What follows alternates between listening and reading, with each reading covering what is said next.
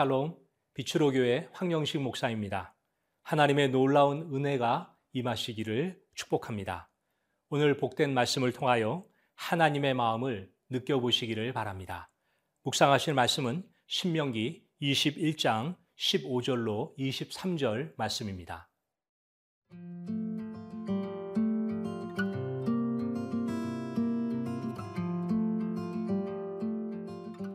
신명기 21장 15절에서 23절 말씀입니다. 어떤 사람이 두 아내를 두었는데 하나는 사랑을 받고 하나는 미움을 받다가 그 사랑을 받는 자와 미움을 받는 자가 둘 다 아들을 낳았다 하자 그 미움을 받는 자의 아들이 장자이면 자기의 소유를 그의 아들들에게 기업으로 나누는 날에 그 사랑을 받는 자의 아들을 장자로 삼아 참 장자. 곧 미움을 받는 자의 아들보다 앞세우지 말고 반드시 그 미움을 받는 자의 아들을 장자로 인정하여 자기의 소유에서 그에게는 두 몫을 줄 것이니 그는 자기의 기력의 시작이라. 장자의 권리가 그에게 있음이니라. 사람에게 완악하고 패역한 아들이 있어 그의 아버지의 말이나 그 어머니의 말을 순종하지 아니하고 부모가 징계하여도 순종하지 아니하거든 그의 부모가 그를 끌고 성문에 이르러 그 성읍 장로들에게 나아가서 그 성읍 장로들에게 말하기를 우리의 이 자식은 완악하고 패역하여 우리 말을 듣지 아니하고 방탕하며 술에 잠긴 자라 하면 그 성읍의 모든 사람들이 그를 돌로 쳐 죽일지니 이같이 네가 너희 중에서 악을 제하라. 그리하면 온 이스라엘이 듣고 두려워하리라. 사람이 만일 죽을 죄를 범함으로 내가 그를 죽여 나무 위에 달거든 그 시체를 나무 위에 밤새도록 두지 말고 그날에 장사하여 내 하나님 여호와께서 내게 기업으로 주시는 땅을 더럽히지 말라 나무에 달린 자는 하나님께 저주를 받았음이니라 미국이 한국을 부러워하는 것 다섯 가지가 있답니다. 왜 미국이 한국을 부러워하는지 모르겠어요. 하나는 대중교통이 너무 싸다. 또 하나는 의료보험이 전 세계 최고로 좋다. 비용 대비. 또 하나는 전기료가 싸다. 또 하나는 효도관광.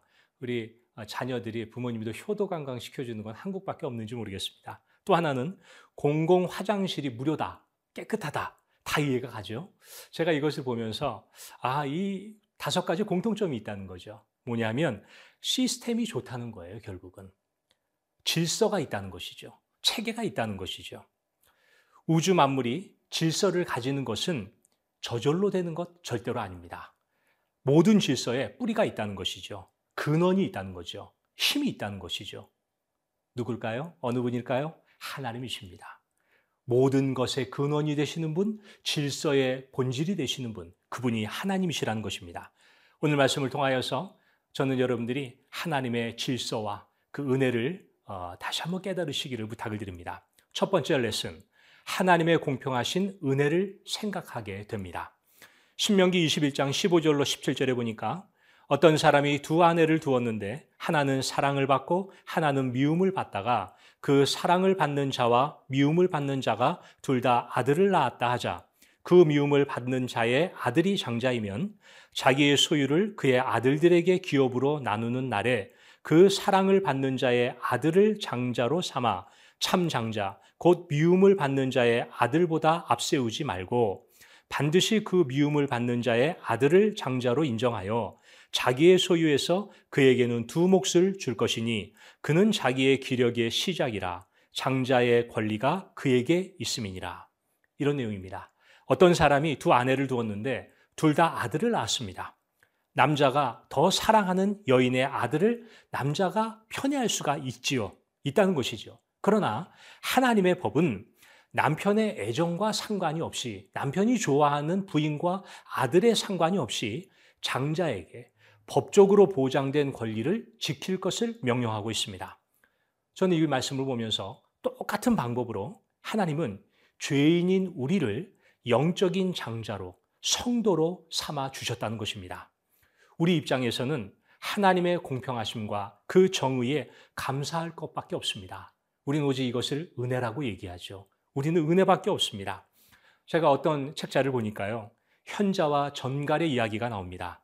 현자, 똑똑한 사람이죠. 현자가 강에 목욕을 하러 갔는데 새끼 정갈 한 마리가 물에 빠져 허우적거리는 것을 보게 됩니다. 정갈은 헤엄을 칠 능력이 없기 때문에 빠져 죽어가고 있었습니다. 아, 그냥 놓아두면 익사할 것이 분명한 상황이었습니다. 그때 현자가 연민을 느껴서 새끼 전갈을 손바닥에 집어 올렸습니다. 그랬더니 이 배응 망덕한 놈이 현자의 손바닥을 물어버립니다. 깜짝 놀래서 현자가 떨어 물에 떨어뜨렸습니다. 그랬더니 또 허우적거리고 또 죽을라 그래요. 그래서 또 다시 손바닥에 올려놨더니 이놈이 또 찌르는 것입니다. 그렇게 몇 번을 반복했습니다. 만약에 이 새끼 정갈이 어, 어른 정갈이었다면 아마 큰일 났을 겁니다. 다행히 새끼 정갈이라서 다행인 것이죠. 그러나 새끼 정갈이라 할지라도 몇 번을 갖다가 무니까 현자도 거의 죽을 지경까지 돼버렸습니다.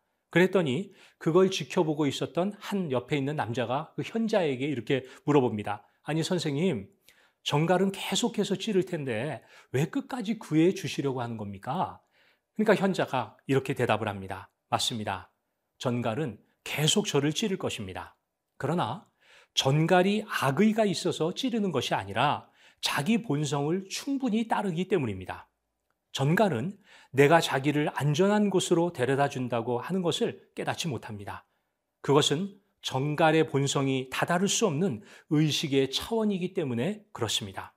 하지만 독침으로 찌르는 것이 전갈의 본성이듯이 위험에 처한 생명체를 구해주는 것이 저의 본성입니다. 그래서 제가 계속 구해주는 겁니다.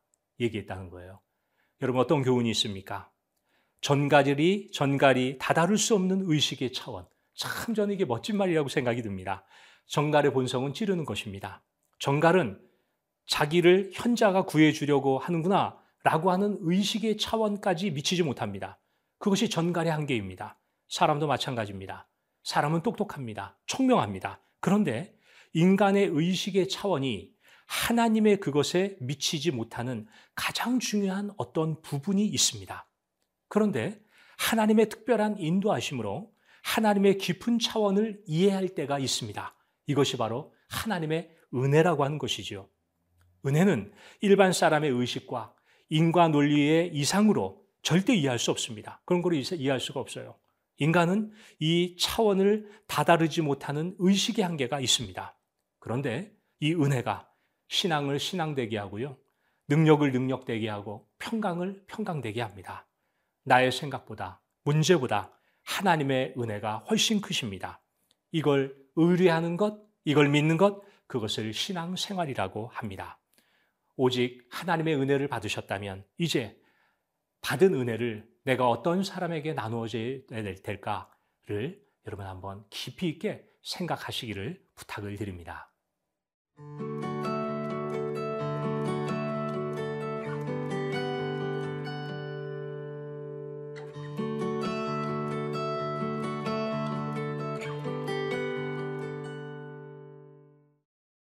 부모에게 불순종하는 것은 하나님이 세우신 질서에 반역하는 것입니다.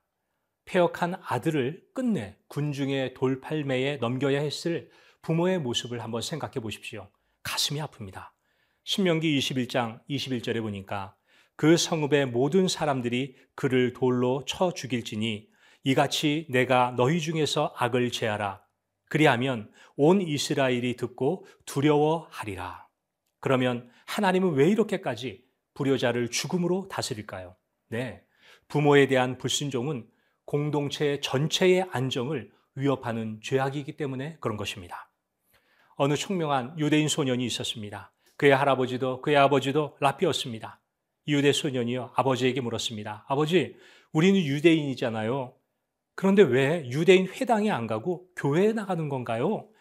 아버지의 대답은 전혀 신앙적인 대답이 아니었습니다. 아들아, 그건 말이다. 우리가 이 땅에서 사람들에게 외면당하지 않고 잘 살아가기 위해서는 그렇게 할 수밖에 없단다. 아버지는 유대인으로서 사회적 불이익을 피하기 위해 기독교인인 척 행했던 것입니다. 그는 아들에게 전혀 신앙적인 영향력을 미치지 못했습니다. 이렇게 자라던 이 소녀는 대학에 들어가면서 교회를 완전히 떠납니다. 나이 30세에 되던 해에 1847년 영국 런던에서 유명한 공산당 선언을 발표합니다. 이 소년이 바로 칼 마르크스였습니다. 저는 이 스토리를 보면서요, 이 소년을 둘러싼 두 가지 비극이 있다. 이렇게 생각을 합니다. 하나는 그의 아버지가 그를 정말 신앙으로 길렀다면 세계의 역사는 달라졌을 것입니다. 또 하나, 그때 교회가 그를 하나님의 말씀으로 잘 양육을 했더라면 세계의 역사는 또 달라졌을 것입니다. 디모데후서 3장 15절 말씀을 이렇게 얘기합니다. 또 내가 어려서부터 성경을 알았나니 성경은 능히 너로 하여금 그리스도 예수 안에 있는 믿음으로 말미암아 구원에 이르는 지혜가 있게 하느니라. 아멘. 저는 오늘 여러분들이 하나님의 말씀을 통해서 여러분의 자녀들을 말씀과 기도로 키우시기를 축복을 드립니다.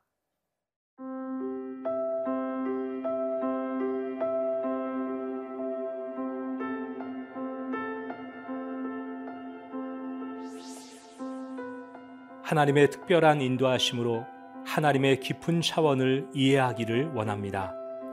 늘 하나님의 공평하신 은혜를 생각하게 하여 주옵소서. 하나님이 주신 은혜를 늘 기억하며 저희도 은혜의 통로가 되기를 원합니다. 또한 저희들에게 맡겨주신 자녀들을 말씀과 기도로 키우게 하여 주옵소서. 모든 말씀 예수님의 이름으로 기도하옵나이다. 아멘.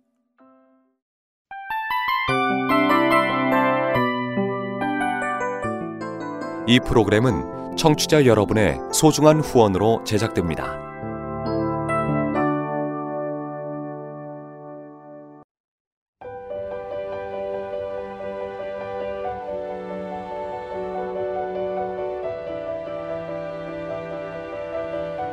세상에는 수많은 교회들이 있지만 더 깊이 있는 말씀 강해를 찾기 위해 크기로만 교회를 선정하지 않습니다. 보다 좋은 영적 콘텐츠를 더 많이 나누기 위해 방송비를 받지 않습니다. 1년 365일 복음만 전하고 싶어서 우리는 광고를 하지 않습니다. 온누리의 복음을 땅끝까지 CGN TV와 함께 땅끝 선교사가 되주세요.